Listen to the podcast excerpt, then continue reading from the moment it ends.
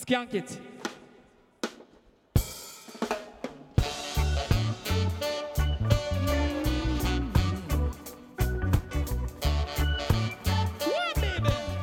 I wanted to ask you, Danny, Right.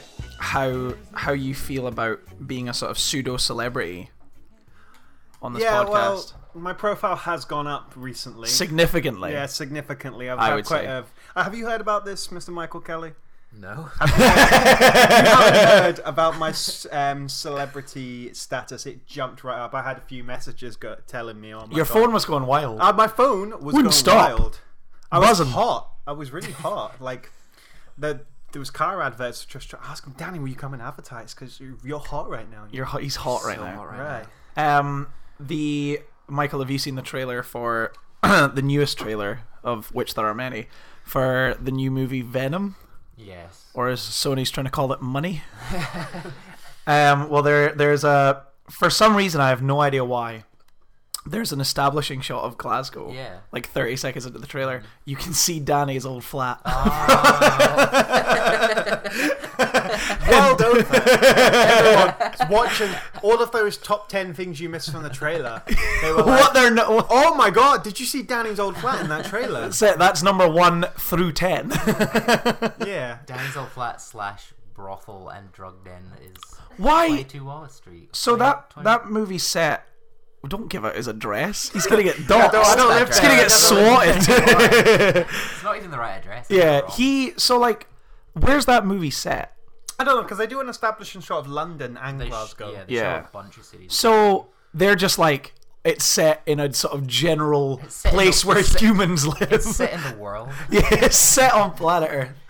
Yeah, it's a bit. It's a bit bizarre. It was featured in Glasgow Live because it was like, oh, you can see Glasgow in this one shot. But that's it. It's like it's not like World War Z or something where a huge chunk of the movie is set. Somewhere well, it's still supposed to be Philadelphia, but it's Glasgow. But like this is just it's literally like a second long establishing shot Yeah. that's meant to be of like London, I guess, or but it's not London. It's somewhere in America. Well, they do London. but they do London immediately Then- afterwards. They do London yeah, because you know it's the Gherkin building. Yeah. Yeah. That's recognizable. And then they do Glasgow, which I didn't even recognize that it was Glasgow. Yeah, like I, I- oh, I, I, did- he sent me and he was like, "Oh man, it's so cool that my flat's featured in the, old flat. the my old flat's featured in the uh, Venom trailer." And I'm like, doesn't "What?" Yeah, just in case you it try Yeah, to you got. me. Yeah, that's true. rob me of my wealth that has come from this recent fame.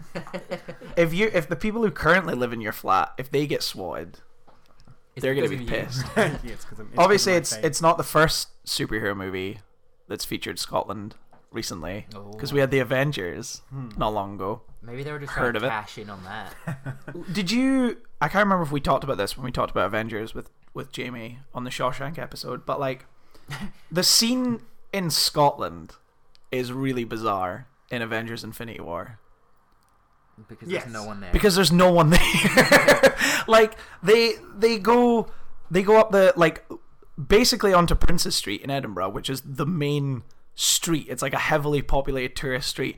There's not a single person there, and then they go crashing into the train station, and again, not a single person there. But they also established that they, they could catch a train to Glasgow. Yeah, I love that. I love that. Yeah, they're like, we got to train to Glasgow, so it must only be about ten o'clock. Yeah. and then like, but then they're in this station that's presumably closed. But then a train goes past, so it's like, and I get it's it's one of those things where like, if it was set anywhere else, we wouldn't question it. But it's because we know Edinburgh and so we're we see it like all the time. and it's never empty. It's never empty. And didn't you say that like they shot it with extras? Well, I know people who worked on it, and they worked on it for about six weeks as as extras. Hmm. There is So no they must have there must have been other scenes. They still were get paid though. I assume so. That's what's important. They still posted about it on Facebook like they were in the movie. Yeah, so- of course. my good buddy, my good buddy Iron Man, oh yeah.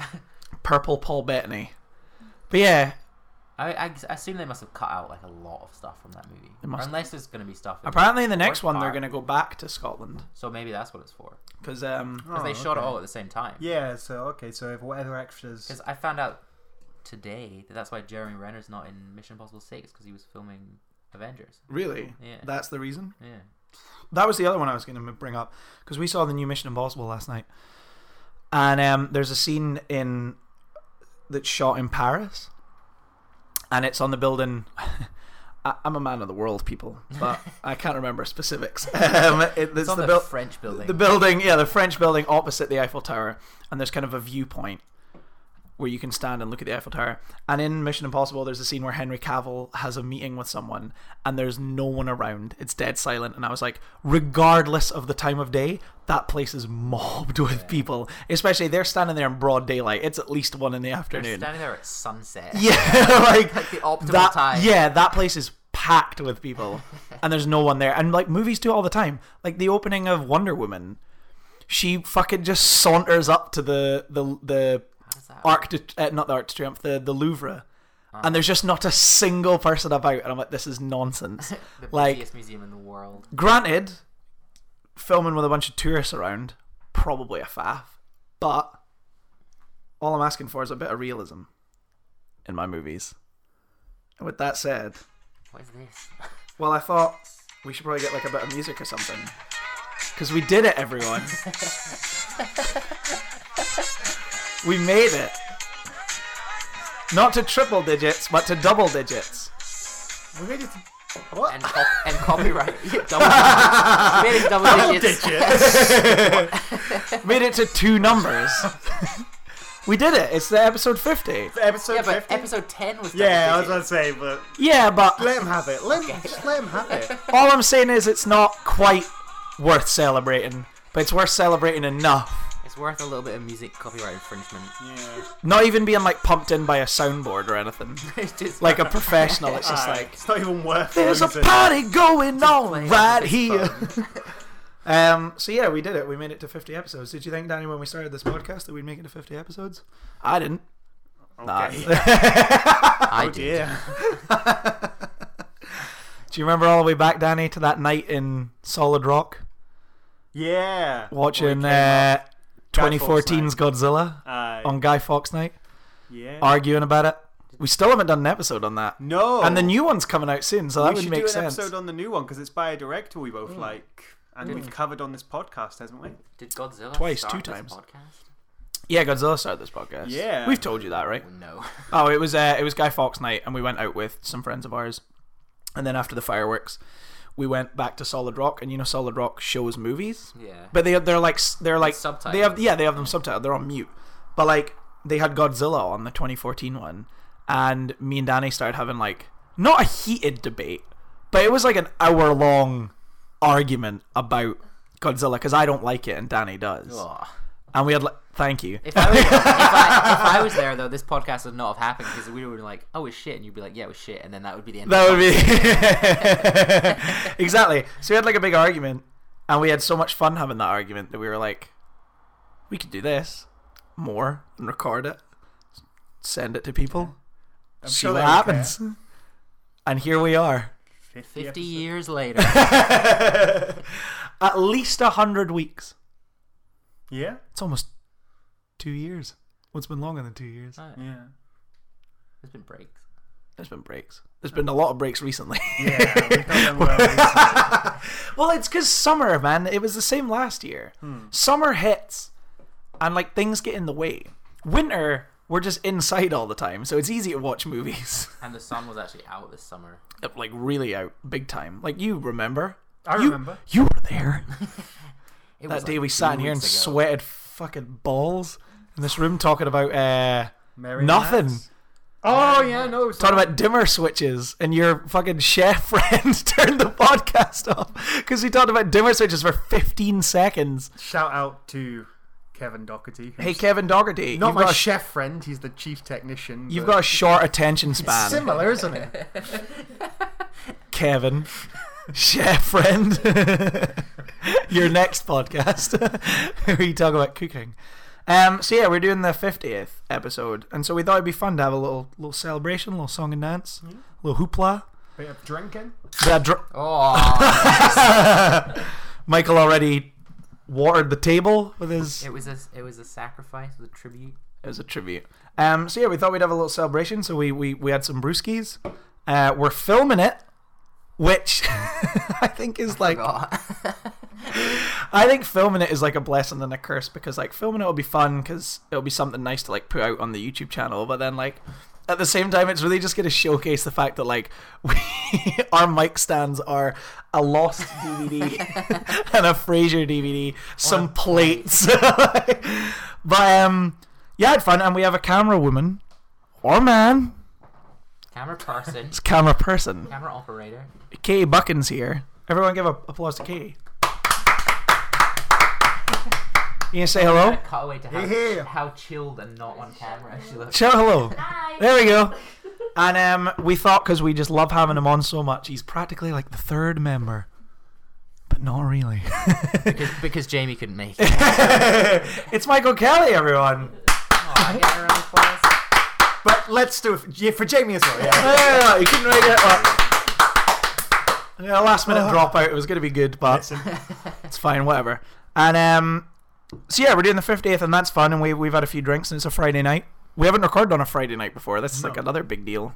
So many, so many big deals. and that's why.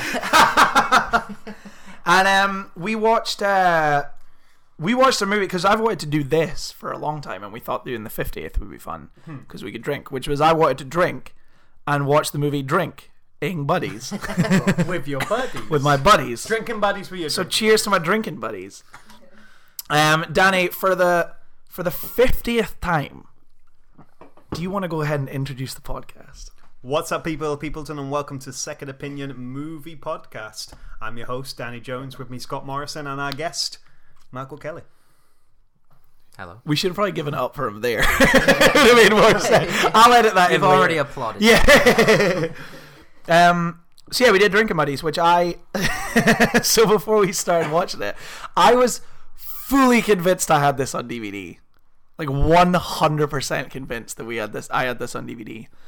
Turns out I don't, which we learned when I went to get the DVD off the shelf, and so we had to kind of scour the various Amazon Prime and other legit. I was always to say, yeah, like we, we were looking through like Sky movies and stuff, and so we managed to find it and we watched it. And um, I I thought that at least you'd seen it. No. I haven't seen any of his films. None. No. I know.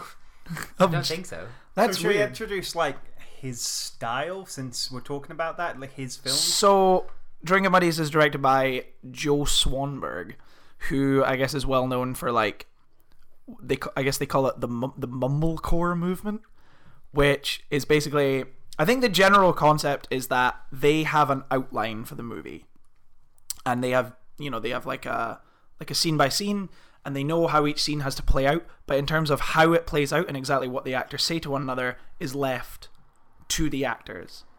And that's the way that he makes his movies.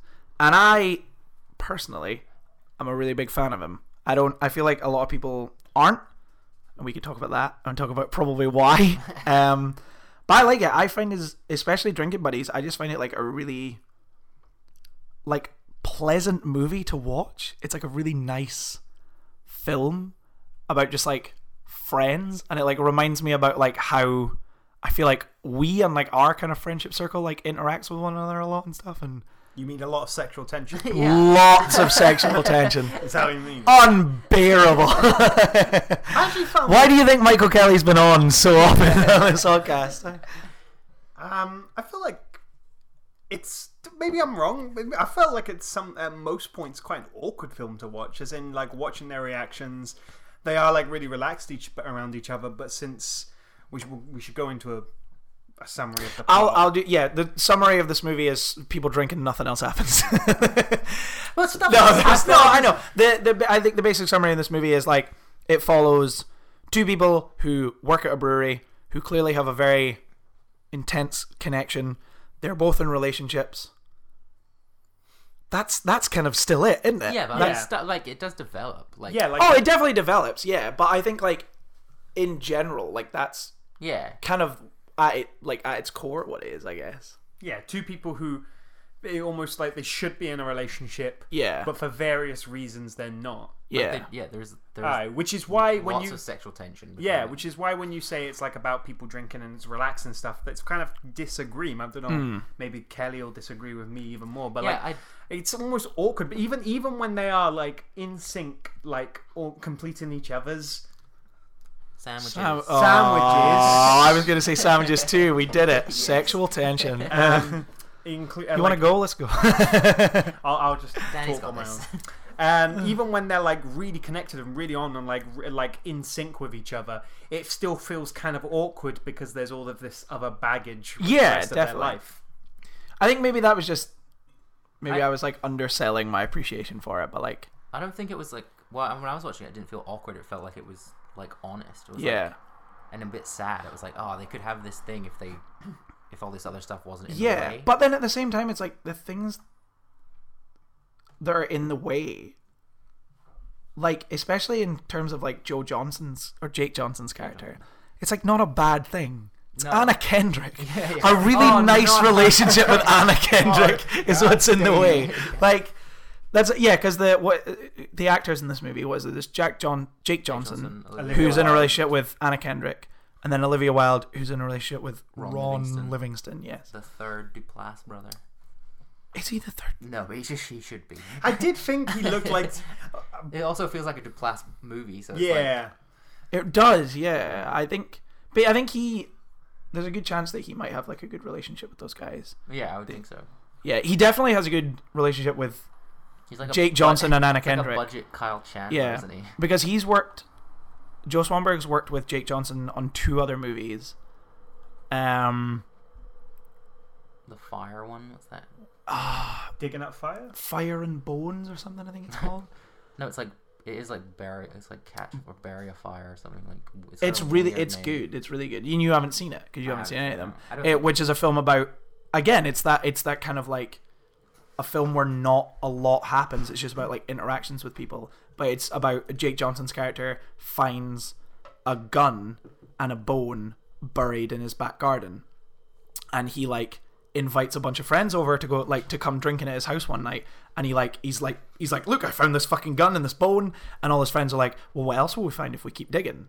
And then it's just them like hanging out. And they just keep like digging up his garden to see like what other shit they can find. And it's like a really cool movie and then he also did uh win it all which was i think a netflix original which is about jake johnson who his character has a gambling problem and it's about him trying to like get over that gambling problem but again that makes it sound like there's more of a plot than there is like, um He did that TV show though, didn't he? Love Is it Love? which Love. I no, it Oh, wasn't love. It it was was easy. Easy, Yeah. yeah. Which I love, and I love love too.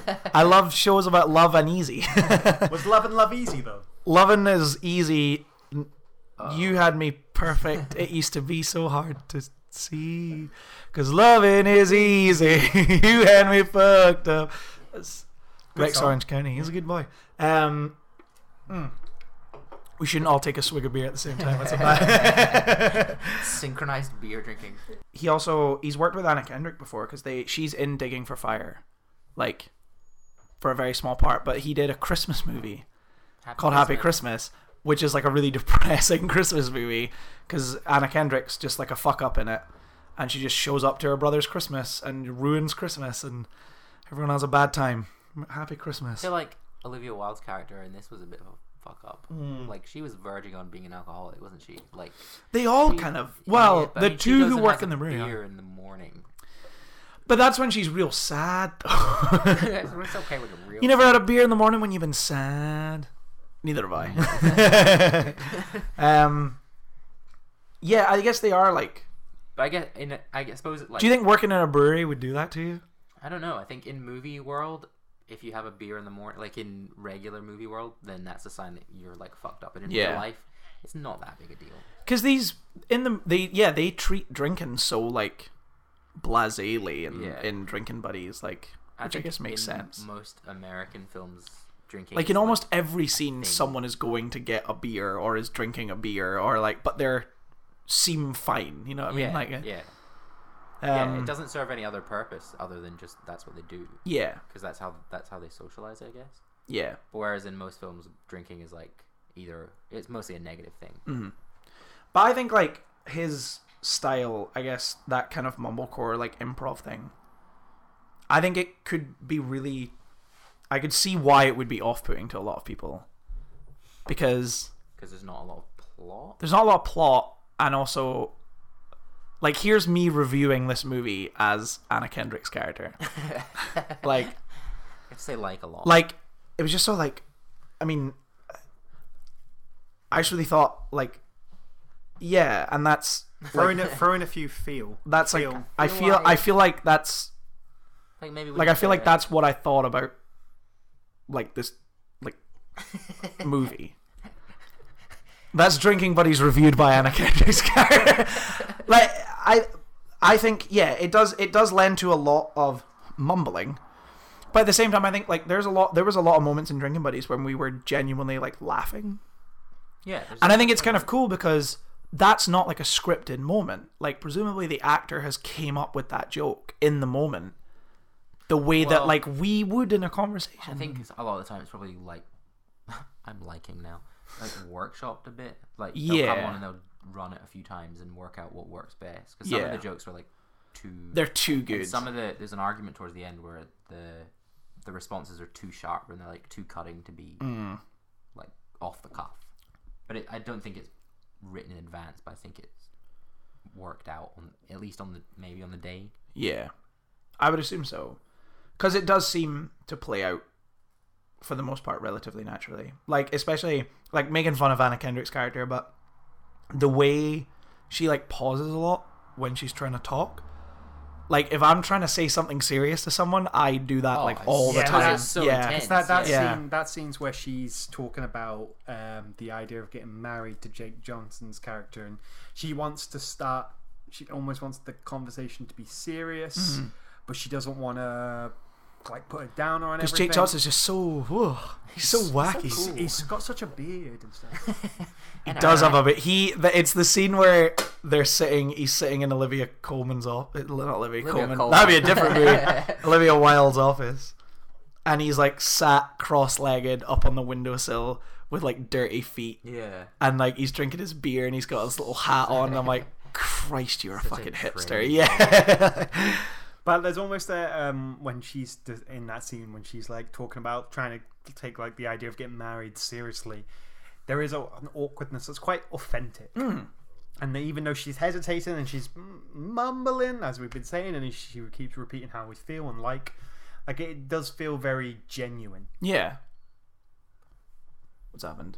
It's okay. Something's come up, but it's not stopped recording, so don't worry about it, guys. Oh, mine's Just did wait an as hour. Oh, mine's did the exact same thing. Yeah. It's fine. We're all good. The technical stuff is over. Sweet. Um. I think wh- when I when I first when the movie first started, because most movies have like a bad guy in them. Yeah. She was the character that I was like, oh, she's the one who's like Gonna fuck the, it She's the downer character. By Yeah. the end, that wasn't the case. But So, I guess like when when our end scene kind of got interrupted. Speaking of what, like, because we were watching it, we had it like hooked up to my laptop with the HD cable, and um, it, my computer was trying to do an update on a scene, and I was the only one who'd seen the movie, and I was like. This is the last fucking scene. Are you serious? Like, did you expect that to be the end of the film? yeah, What did you think? I actually from the start I was like, I felt like it's gonna end with them just being buddies. Hmm. I didn't like I didn't expect them to break up. I didn't think that either. I because um, Olivia Wilde and her boyfriend they break up. I didn't think that was gonna happen. I thought it would just like there'd be a little bit of drama, but then in the end things would just remain the same way. Yeah. Well, it's almost too cliched for it to be. And then they split up and they fell in love and they were really compatible and everything happily Like ever they, after. Yeah. yeah, like they switched I like- partners. Almost the film's about, in that very sense of like calling it drinking buddies, is that they think that there might be some sort of romantic tension between them, and maybe there is to some extent. But at the end, they're just friends. They have, like it almost feels like that's Yeah. what they had to work out. That that's what the film's about. Is that these two people working out whether they are a romantic item that should do something about that, or whether they are just friends who like to mess around. Yeah. Because when in the end when he came over to help her move out of her apartment, it went a bit like things went bad for him, and she just didn't seem to care that much. Like he cut open his hand, and she. And she's like, more "Oh, can about we just that." finish moving the sofa?" Yeah. And it's She's like, "How do I get that out of the upholstery?" Um, and another, I can't remember what the other thing was, but it just seemed. he like she gets the shit kicked out of him. it's not- Starts a Yeah, yeah, and she just doesn't really care that much. Yeah. Whereas obviously Anna Kendrick's character would have been very upset about it. Yeah, he does seem to have like more of a he does seem to have like more of a stake in like their relationship, like him and Olivia Wilde's character. Yeah, than she does. Yeah, Yeah. but I think that's it. Like what you were saying is like him and Anna Kendrick work a lot better together because they seem to be on the same kind of like emotional uh-huh. level as yeah. one another. Whereas Where like she cancels a holiday to come home Yeah, just to tell him that she like kissed Ron Livingston's character. and yeah, and she bails on their dinner plans just because someone asked. Yeah, stuff like that. exactly. Because some fucking greasy looking arsehole. Some douche with a who, who did you say he was played by? Played by Ti West, who directed um, The House of the Devil and House of the Devil is the one with Greta Gerwig, right? Where, Mm, or is that, is that the one with Greta Gerwig where like at the end it turns sp- sp- spoilers? for another movie. It turns out, is that the one where she's like looking after the old man in the house, I don't know. and then it turns out it's like a cult or something? I haven't seen it. Oh fuck me! I just spoiled that movie for you. Then I'm so sorry. I don't really watch horror movies. It's really good. I've heard. and you should watch you should ignore this conversation and go watch it because it's really good I didn't take that. it used to be on netflix it's not anymore much like drinking buddies which we learned tonight um but like Oh, oh, oh. oh, one for the table For the table. um yeah he uh, like joe swanberg makes a cameo in the film As angry guy. in as like car. very angry man in car and um he he's actually he did like a little bit of acting in um i don't know if you saw like adam wingard's movie you're next yeah. which is awesome. Um, have you seen it, Nelly? No, I'm not seeing you. Uh, it's like a horror movie. Um, it's kind of just a straightforward like home invasion film, but that has a fair chunk of twists. Oh no, I haven't seen that. I've seen the guest. Oh no, you yeah. Well, the guest is Yeah. great. You're next is the film he did before that, and it's really really great.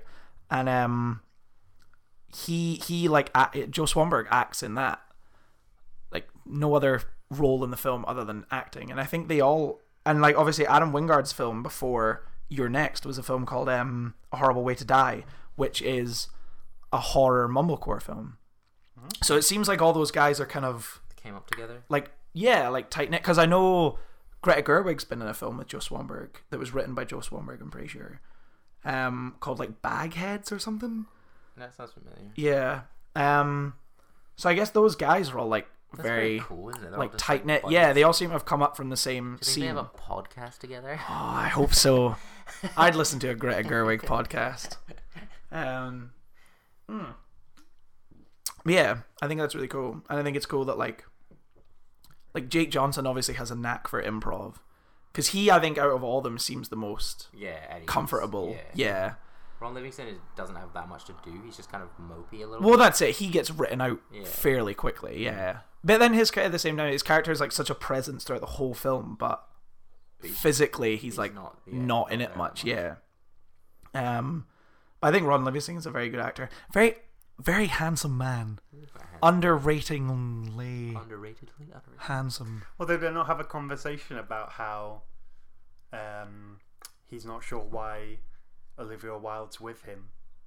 Yeah. They have like the so you're saying underratedly handsome. Even the, that's even part of the Yeah. film. Yeah. To Yeah. conversation like, how do we explain this to the Yeah. audience? Why would she go for him? He always looks Yeah. like quite sad, like, and um, He does look very he sad He gets this movie. cast at that role quite a lot. Like, I don't know if you saw Sad Tully. men. Tu- No, but I I was away when that came out, but I really want to see it. It's pretty good. He plays the like husband in that, and he's just kind of he's just like the sort of everyday average husband. He's a bit sad. Yeah. Like their whole lives are a bit sad. He's sad. His He's best that guy now. role is uh, Office, Office Space, Space, yeah. definitely.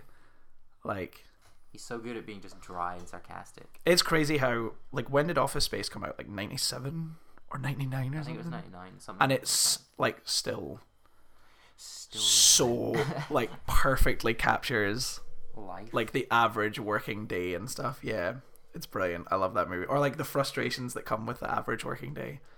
I love Office Space, especially for Stephen Roots, um, Milton, yeah, yeah.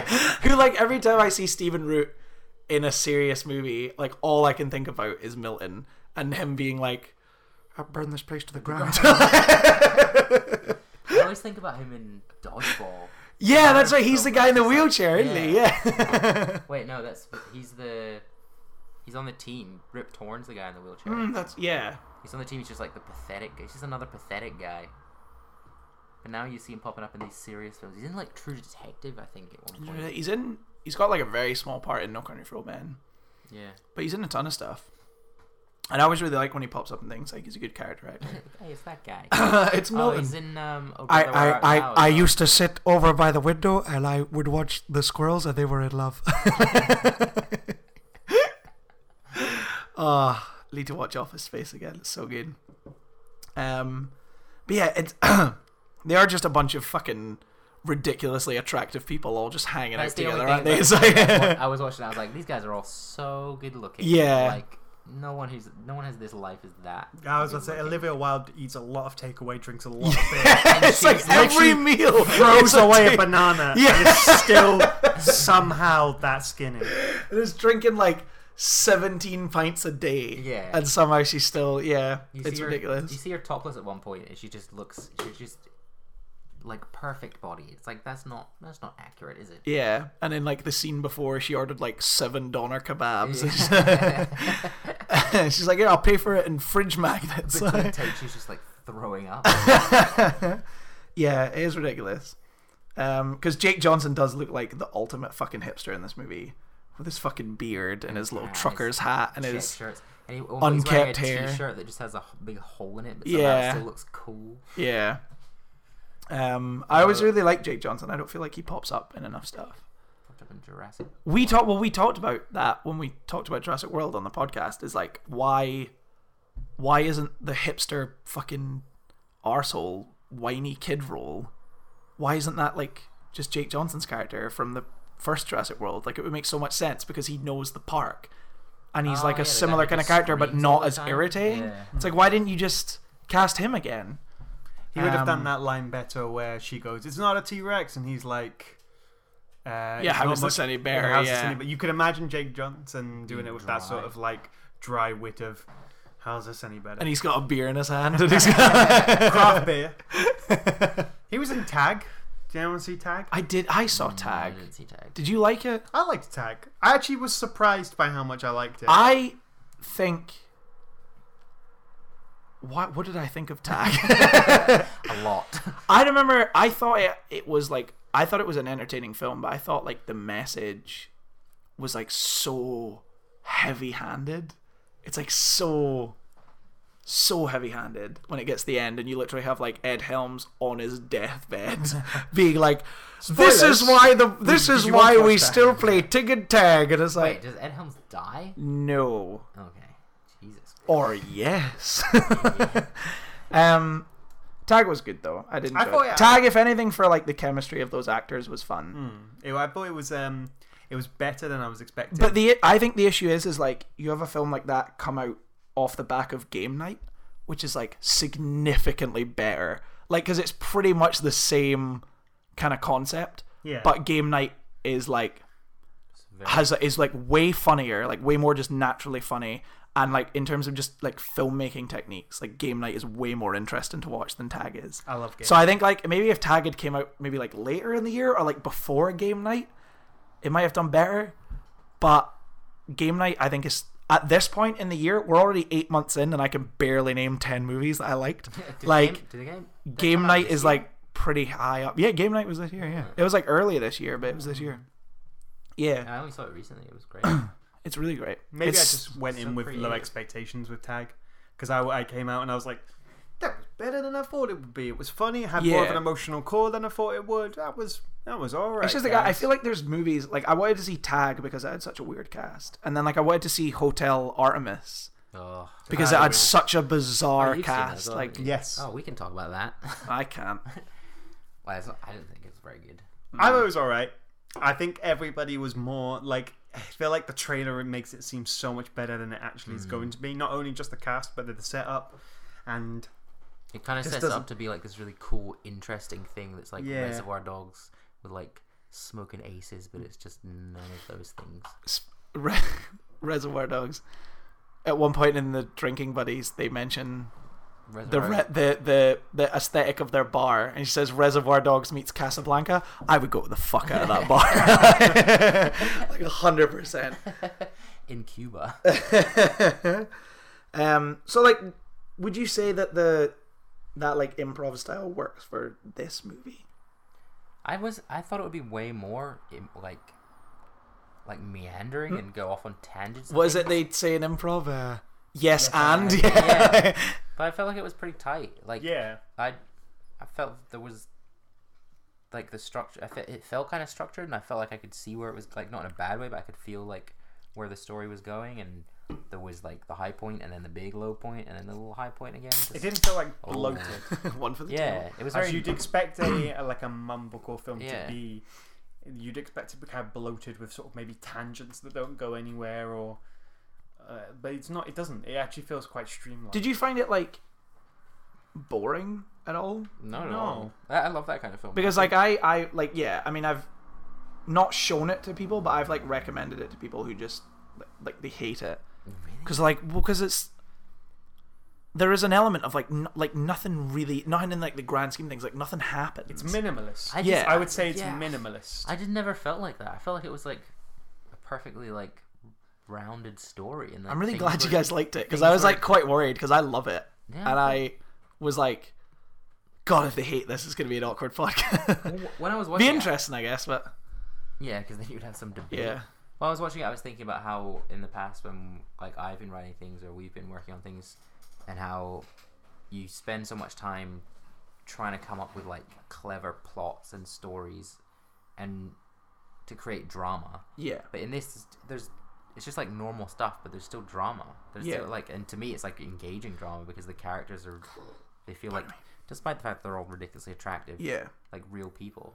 And that's it. It's all like a lot. So much of it is kind of there's a lot conveyed in like, like after he is kind of angry at her for sleeping with the guy that she works with. Yeah, Ti West. And she's even and she convinces him to have a beer with her, and he's like clearly pissed off at her.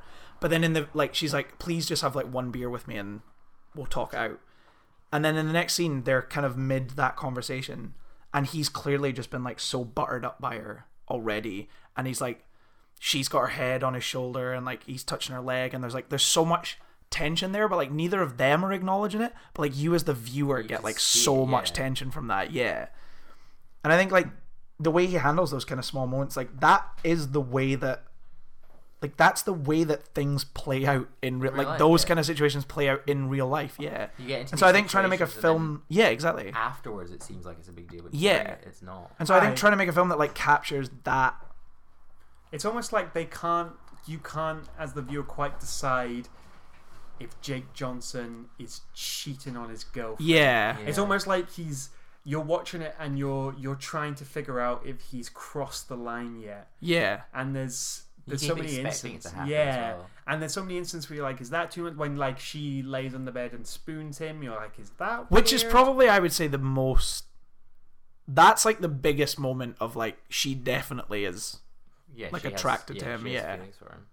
Before they have that argument at the end where it's like pretty obvious. Yeah, it's more explicit. Pause. What? There is a fucking huge spider. Where? Where? I don't know. Where did where did Are you serious? where did you see it? Like it walked, Live on Second Opinion walked podcast, past folks. There's a huge spider. Should we just start the podcast because we have to? past me when you were speaking. I didn't want to interrupt. The itsy bitsy spider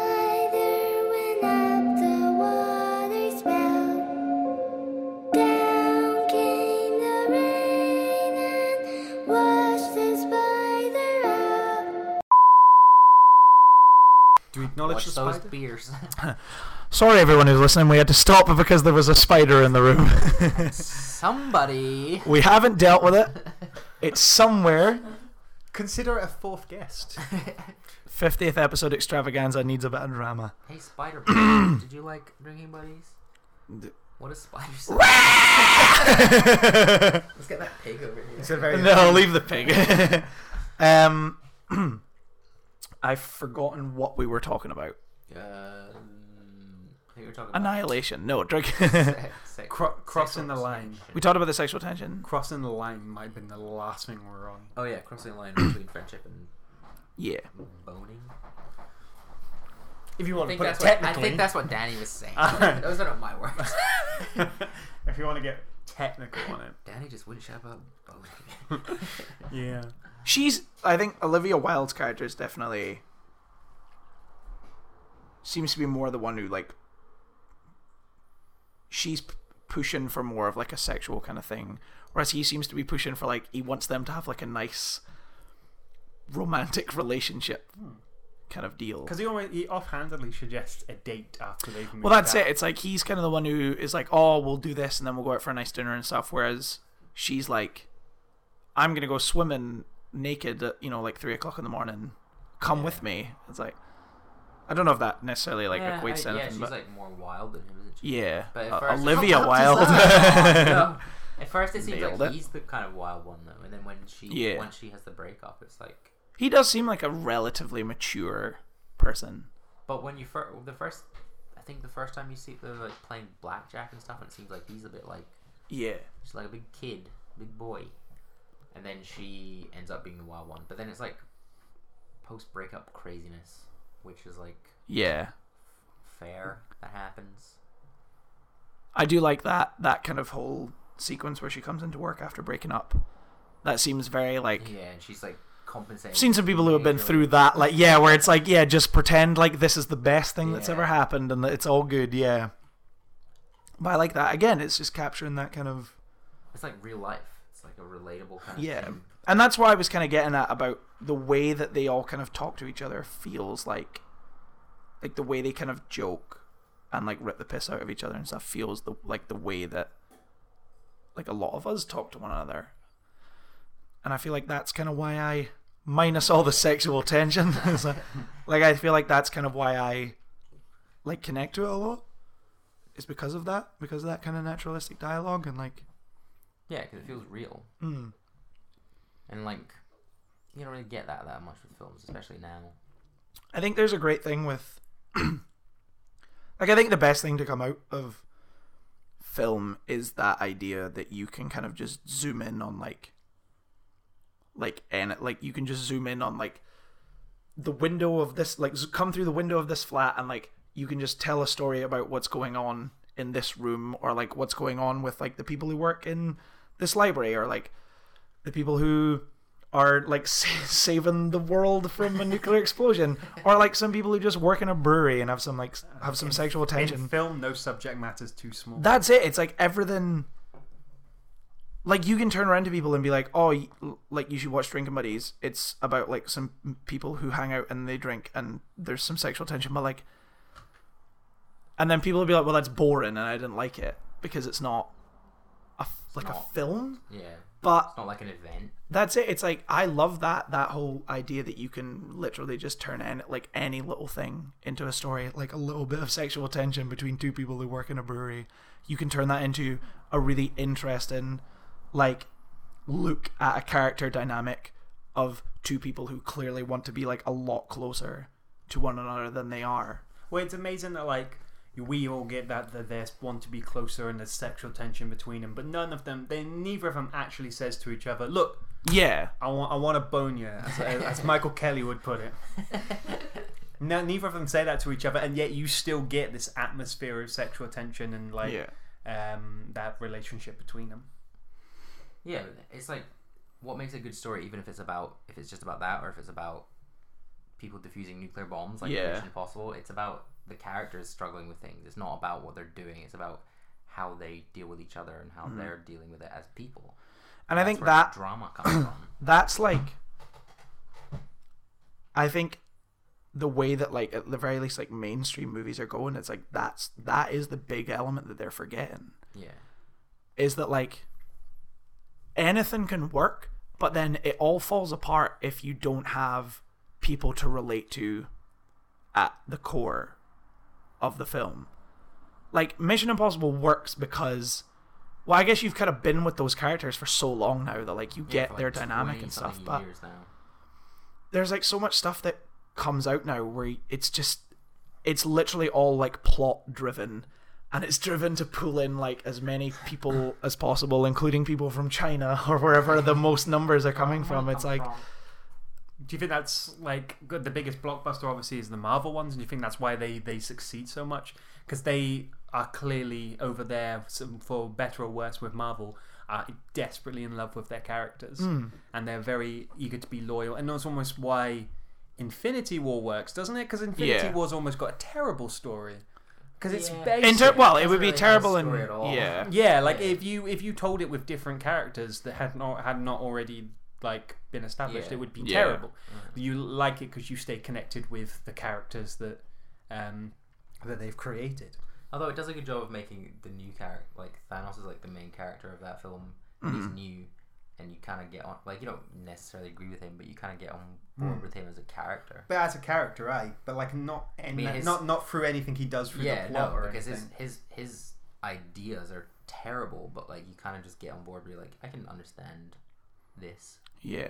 Whereas, obviously, I don't go into the big DC thing, but like, No, I that doesn't work because they don't understand how characters work. Aye, well, even that, it's like you watch- Like you watch something like like the new Oceans movie, like Oceans Eight. I don't even think they're like broad strokes characters. They're like they're nothing characters. Like there's nothing to any of them. And it's just that whole movie is just they make a few quips and everything goes well for them and everything's fine. and then the movie's over and you don't learn anyone anything about anyone and there's no conflict. But like people come out of it and they're like, "Oh, well I had I had so much fun." And it's like Do you think with Ocean's Eight, this is maybe derailing slightly? There's a, a I was watching it and um, there is no conflict and it's all things going well and well and well and well. But there is an enjoyment for this film. Do you think it the Ocean's Eight its purpose is to be 100% female empowerment? Because like it's the the way you would create 100% female empowerment I could is see to that, have yeah. no conflict. It So there's felt a almost- bit like that. Like almost- nothing can go wrong for yeah, them. like yeah. um, there's almost a fantasy fulfillment with Ocean's Eight, especially for uh, a fifty percent of the population who don't get to watch heist movies made about um, um, with them as the protagonist. That maybe that's the appeal of Ocean's Eight is it's one hundred percent fantasy fulfillment, Mm-hmm. um, female empowerment. I would say so. I haven't I seen think- it. Oh. I'll stay out. I don't know, but it's not like that's not. I guess It's a, it's weird because it means it's one of those films. It's almost like it's interesting to debate about this year. Did you see Wrinkle in Time? No. saves it's a- nine. Huh? what? Wrinkle in Time saves nine. Is that not like a phrase? No, it's a Stitch in Time. a stitch in Same. time. You know the joke about so no, but there was a joke there. All right. um, that um, Wrinkle in Time and Ocean's Eight are like it's almost like um, films that um, are specifically not talking to a, a, a broad audience like most films, where they are specifically talking, engaging in a female audience, and whether that for not appealing to the broadest market possible, whether that makes them bad films. I don't.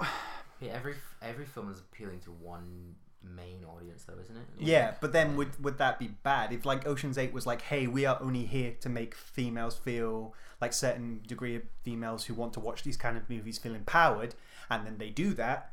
Does that make it a bad film if you come up and go, actually, I don't like it? Mm, yeah, maybe we're not the right people to be talking about that film, but then Yeah. it's like, yeah, Mansplain it to me. but, but then, Katie, come over here and talk about Ocean's Eight with us. but a bad film is a bad film. Like, you, yeah, that's it. But It's what like- if it's successful at addressing the audience it's trying to address? Does that still make it a bad film? But even But I mean- so, like I would say, mo- even just in terms of like what I think makes a good and interesting movie, Ocean's Eight doesn't achieve any of those things. Yeah, but that that as I say means, in the though. broadest sense. But like, if it is, which it has, it is to an extent successful, and if it is to an extent successful to the people who are um, target audience. to the target audience, does that make it a bad film? Like, if a film has a mission, comes out, succeeds that mission, just because it doesn't appeal to you, does that yes, make it a because bad it's film? pandering, yeah. and then- pandering is bad. But then, it, if it um, was trying to um, uh, integrate the things that you wanted it to be, then there's an a bit pandering to you. But then basic storytelling is like making, telling good stories with like believable drama and believable stakes and having interesting conflict is not pandering. That's just good storytelling. yeah, Whereas if you're if you're creating a film that doesn't have any conflict to appease an audience, that's pandering. Like you could still make a film about female empowerment where the women overcome something. yeah, I haven't seen the film, but like if they if they face challenges and overcome them, which is what the guys in the original do, that doesn't mean that it's like like the reason they're successful is because they overcome a challenge. Yeah. It's not because everything just goes great for them hundred percent of the time. which is what like I would I think uh, like as uh, like I mean I, I don't I don't actually think I've spoken to any women who have seen Ocean's 8 now that I think about it but like I just yeah I feel like I I would feel like it was a pandering movie like women can do anything which they can but like that whole thing of like of like yeah nothing goes wrong for them because they're great and everything's fine and in the Ghostbusters we kill the monster by shooting it in the balls even though Ghostbusters was never about male empowerment or anything like that, and it doesn't make sense. But yeah, I don't know. I just don't like don't pander. Yeah, to any audience. Like, I mean, it's the same with like the the fucking the worst Star Wars shit is the Star Wars shit that panders to Star Wars fans. Like that's the worst ones. Like Rogue One, I think is shit because all it does is like push like here's all the Star Wars things that you like, and it's like, oh, it's so exciting, isn't it? Lasers and Tie Fighters, and it's like, it's not, it's boring. And I think because it's not a good story. exactly, there's not a good story at the core of it. As much as people like to think that the action is enough of a story in that movie. Like, do you get what I mean? I get what you mean. I just think it's interesting that there's almost this. um Say if someone, I mean, look at like we'd watched fucking our last episode was on Annihilation. yeah, Like those are like that's a female cast. That's like a cast of strong women who are like attempting to overcome things and like And shit But I wouldn't. I Sure, wouldn't but, like- necessarily call Annihilation like female empowerment as much as it's uh, a film which doesn't comment on its female protagonists. Isn't that kind of empowering because it's not about the fact that they're they're I guess, but like it's um, almost this idea of like if somebody, if a female went to Ocean's Eight and got something from it that felt good and and that's empowering, great. then that yeah, which is strange. That means it, that must mean that it's somewhat a good movie of what it's so. Yeah, trying but then to it's do. like you go to McDonald's to get something out of McDonald's. It doesn't mean it's Yeah. a healthy meal. Like you can get something out of anything. You must you like some movies that are trash. Like you must do. yeah. But that does that mean that if, if like Ocean's Eight is the ocean, you can't call Ocean's Eight a guilty pleasure if you get something, um, and, and a sense of empowerment that you wouldn't have got anywhere But then like. I get something out of Twilight. But I know that Twilight is like at its core a bad movie. but you're not. But like I get like enjoyment out of watching it. you get like a, a, a like almost a perversion from watching it, right? You A always get like perversion? yeah, like a per- perversion. Excuse me. perversion. I know Robert perverse. Pattinson is hot, but like you call me perverted. Do you get like a uh, like a, a perversion from Twilight, where they're like this idea of like, or, I take, do you like it ironically? Is that that? Or do no, you? Yeah. I wouldn't call it an ironic. Like I, I think that people wrote off Twilight because of what it was, but I think there is like a lot of enjoyment to be had from Twilight. Like I think there's some like fun, there's some like really mental shit in like the grand scheme of those movies. there's like some really bizarre shit, and I, I think that is more comes down to like me as a person who just likes weird things, likes Twilight because of how weird it gets. But then you're not Like- like, yeah, you're not liking it on face value, if that makes sense. yeah, You're not liking it for the reasons that it was made. For the Yes. reasons. Yeah. Um, It's like a re- you're like a reinterpreted liking of it or Yeah. of it. um, I guess so. It's like like, But I can watch like the first Twilight, and I I like enjoy watching it. Like I think it's a fun watch. You got that baseball game is awesome with the Oh, Muse yeah, song. forgot about That's the only one I've seen. um, but then they're like, so you're getting like a twisted sense of it, and you're talking about like a like going to um, McDonald's. I guess there's so, a, yeah, There's a good, there's something good that's coming out of it, um, which is fascinating. Whether you can't then, it almost feels like you shouldn't devalue Ocean's Eight um, based on the fact that someone gets something uh, like some sort of empowerment that's good out of it. It's almost like liking Ocean's Eight is for a film that's not very But- nuanced. But I nuanced. think, I think the difference But there's is nothing- that, yeah. that, that Scott's the way that Scott and I think the, the way I think about it is that if a film is not good at telling a story, then it's just objectively like a bad film. Yeah. If you watch a film and there's no conflict, regardless of whether or not it's trying to say something good, if it has a good message, if it doesn't have any conflict, there's no drama. Then That's not a story. Yeah, like why? What's the, What's the point? point? Other than just like, oh yeah, great women. Are, it's like yeah, every like we get it. That's not. That doesn't automatically make it a good film because it's trying to say something. Hundred percent. Like I, if if like a, if somebody gets something out of it, like that's like fine, but from like a standpoint of someone who like oh I feel like I understand what makes a good interesting story like in my opinion from like a film standpoint like Ocean's 8 doesn't achieve those things and therefore it's a bad film. Like if you get something out of it like that's cool. There's people who get fucking I'm sure there's someone out there whose favorite movie is The Last Airbender like people get something out of ev- like out of anything I don't I but I don't think that makes it a good movie Ah, but this is more.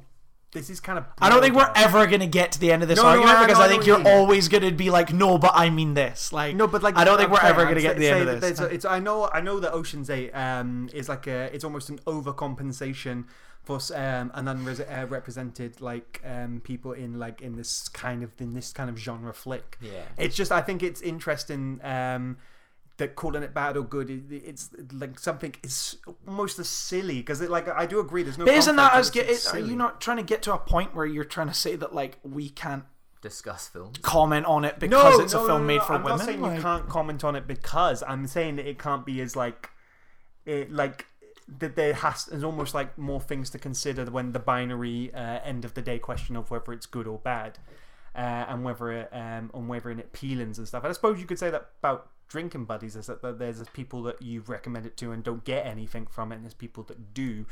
Um, like Well, I was gonna But say I think- it's like interesting with Drinking Buddies that the main character, like Olivia Wilde, she is like a not. She's not like a typical female character. She's like drinking Yeah. beer and hang out with the guys, and she like sleeps around if she wants to. Yeah. And what like the main character in the film gets anger at her doing that, which is like a fairly typical like guy response to Mm-hmm. do. Like, oh, you slept around, even though he has no right to do Yeah. that to her.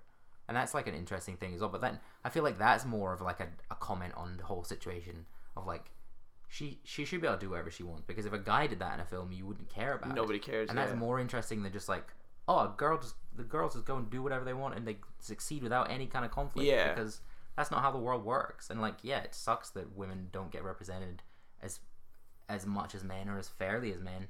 But then you don't fix that by just overcompensating and giving them everything without any kind of struggle because that's not how storytelling works. That's not mm-hmm. how you uh, you don't achieve something unless there's conflict within within just storytelling, which is for me that's all I care about with films. I don't care about the politics of it. That that yeah. At the end of the day, I think that's what it comes down to. It's Yeah. like I'm not interested in the politics. I just want to watch good movies. But That's all I um, want. That's fair enough. And uh, I would even say that goes as far as like Black Panther, which I, I really liked Black Panther, but there's always there was feel like almost it's, it's almost like a crime to say this. I didn't like Black Panther. I 'cause it did was not like Black Panther good at film. all. I would say that's the most recent Marvel movie that I've like really disliked. Like, I But do you at least couldn't like think of on something on because I could still I didn't like Spider-Man: Homecoming, but I could like I could actively talk to you for a while about why I think it is like a good like there's good elements to it. I just personally don't like it. But like Black Panther, I don't think works for me on like a personal aspect like level or Objectively. like an objective level. Yeah. Well, then relating it to that conversation, right? Would you say that there's a sense of it being a good thing that Black Panther is as successful as it is in terms of just taking representation? yeah. Yeah, representationally is great, but it's like that's another political thing, isn't it? Yeah, like, but it's interesting that, that like, um, but I, I understand in a story point of view at Ocean's Eight, but like, there's it's interesting thinking about films in so much, so many more dimensions, and um, their It is. It's also have. frustrating. Aye. and Because because it feel like almost does. to- It does feel it. It feels like you have to be like we we fucking stopped recording there because I accidentally knocked the thing off, and like I had to turn to Katie and be like, "Are the things we're saying about Ocean's Eight is like." Are we okay? Are we still in like an okay zone? Like that's not like a good way to talk about movies. Well, it, it, it, I'm not saying that like you should be feel like um, pressured by everywhere else because you're entitled to opinion. As, as like I didn't dislike Black Panther as much as you guys, but I don't think Black Panther is like the awesome runaway success like it is. But like it's almost it's interesting. Monetarily, it is. Uh, it- But like, in, it's interesting that like um, as much as I didn't think it was as good as say other Marvel films or other films or other popcorn films in general, I still think of its success as a good thing. I think it's a good thing in general, yeah. But then Yeah. it's like the problem is that Definitely. when you talk about things like this, it's getting into it's like the James Gunn thing, which is sort of related to that. It's like what can you say and what can't you say because Yeah. Like if you like, it feels like, or at the time when it came out, I think it's died down now. If you said you didn't like Black Panther, there were people out there who would construe that as you being racist. Yeah. So you can't then comment on a, a film which you think is just not a good film. Because Just absolutely. you might like- be a racist. The reasons I like I don't like Black Panther have nothing to do with the fact that people are black. The reasons I don't like Ocean's Eight have nothing to do with the fact that the characters are women. Like yeah. it's They're just not Yeah. well told stories. like But yeah. But then a lot of people for that for a lot of people that's not what watching films is about. So. Well, that's it. Now it a lo- for a lot of people it is becoming about like the statement that it's making with that kind of thing, yeah. rather than the actual content of the film. But yeah, I guess we're in a transition where that's going to be for the for at least a while the most important thing. At least in the yeah. in the mainstream, definitely. Yeah, like I think so. I really hope it does Well, it will have to go through. it's bit getting exhausting. To be It'll totally have to go through but- that phase, like um, inevitably, where we have to like uh, where the mainstream will overhype films that aren't necessarily good, but sh- um, support things like um, It's like they're reacting to things that are happening Yeah. in the world right now, which is fair enough, especially with the way that Hollywood is. Like, with Well, it's- everything. it's- it's It is trying to. It's almost like you're trying. They're out there trying to prove that black people can lead Hollywood films and they'll still be a success. Sandra Bullock and Cate Blanchett can lead a heist film and it will still be a success. And you'll go through those phases where it's like, ah, it's not not not great, but like. Um, At least it's at least happening. it's happening, and then Yeah, you'll, then you'll get to the films, the good ones. the oceans, the uh, oceans heist films with all female cast that will be good, Yeah. and eventually anni- films like Annihilations where it doesn't even matter that white people or black people or females or males are all at the front. It's just about people. Still think there's anything wrong with like, like there'll be a there'll like everyone's so riding fucking Black Panther's dick. It's like there will be a better movie with a all black cast. There might not be Black Panther failed. Like if it failed I mean, financially, there might not have been. Moonlight that. was already a better movie than. well, Moonlight's yeah, not we don't need to get into that and stuff. Yeah, like that's not kind of a like a mainstream like a audience. yeah, it's not. If that hadn't have won the Oscar, like no one would have fucking cared. Yeah. okay, but Um, it's yeah, it's possible. like we went to see that like opening night and there was nobody there. like, yeah, um, yeah, fair enough. like little kids aren't dressing up as their favorite character from favourite- Moonlight. from Moonlight. Who was your favorite? gold Who was your on. favorite year in Moonlight? yeah, But I just felt I'm, I'm happy that you found the representation of hipster in you, Scott Morrison, in Drinking Buddies. do you like my jumper, internet? Because I like my jumper. I like my jumper a lot. It's a good gift. that was an exhausting conversation. I feel I feel drained. Happy happy fiftieth. Happy. what movie were we talking about again? Drinking buddies. So final thoughts. I, I love Drinking Buddies. I love You loved it. Yeah, I love. I love just how sort of. Yeah, how sort of minimalist is the word I would use. I love how minimalist it is. I would strongly recommend checking out Joe Swanberg's other films because I I personally I like I think Drinking Buddies is his best movie, but I think like I don't think, and maybe it's just because I like that style of filmmaking, but like I don't think he's made a bad one.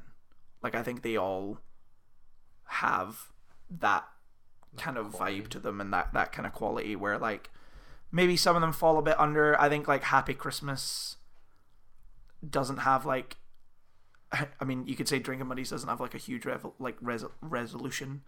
Like I think Happy Christmas really does like miss out on that, but I think like Digging for Fire and Win It All and fucking just go watch Easy. Like there's two seasons of Easy which is like so interesting to watch because it's just like watching like 24 short half an hour movies like or half an hour films and they're all great and they're all just about like just again taking a camera and like oh what's going on in like this flat let's just find out and just following some characters around for an afternoon and like seeing what they get up to and like just looking at the just the aspects of life that like everyone deals with from day to day but in a way that is so so realistic because of the fact that he lets the actors talk in the way that they would talk to each other anyway.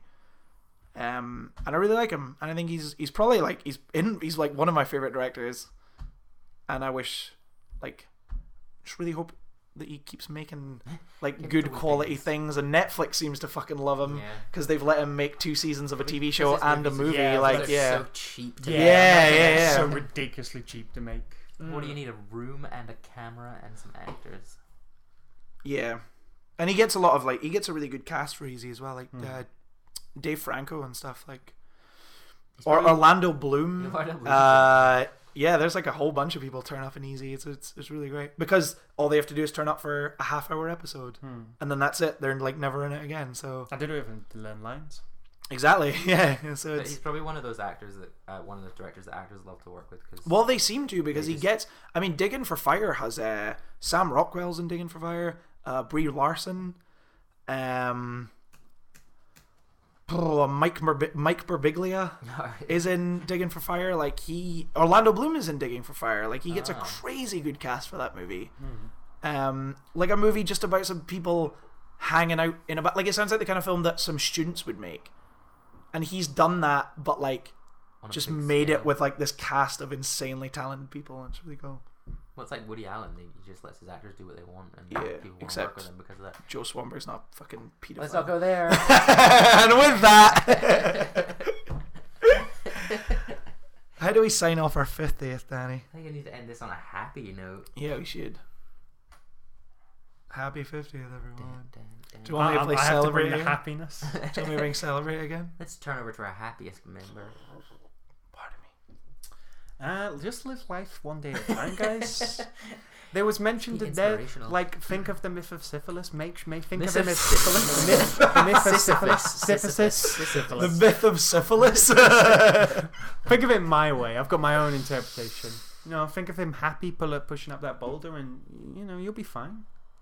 uh, if you're one of the people who's listened to like up to this point, thank you, because that's cool. Because we just do this because it's fun, and it's cool that like a handful of people listen to it.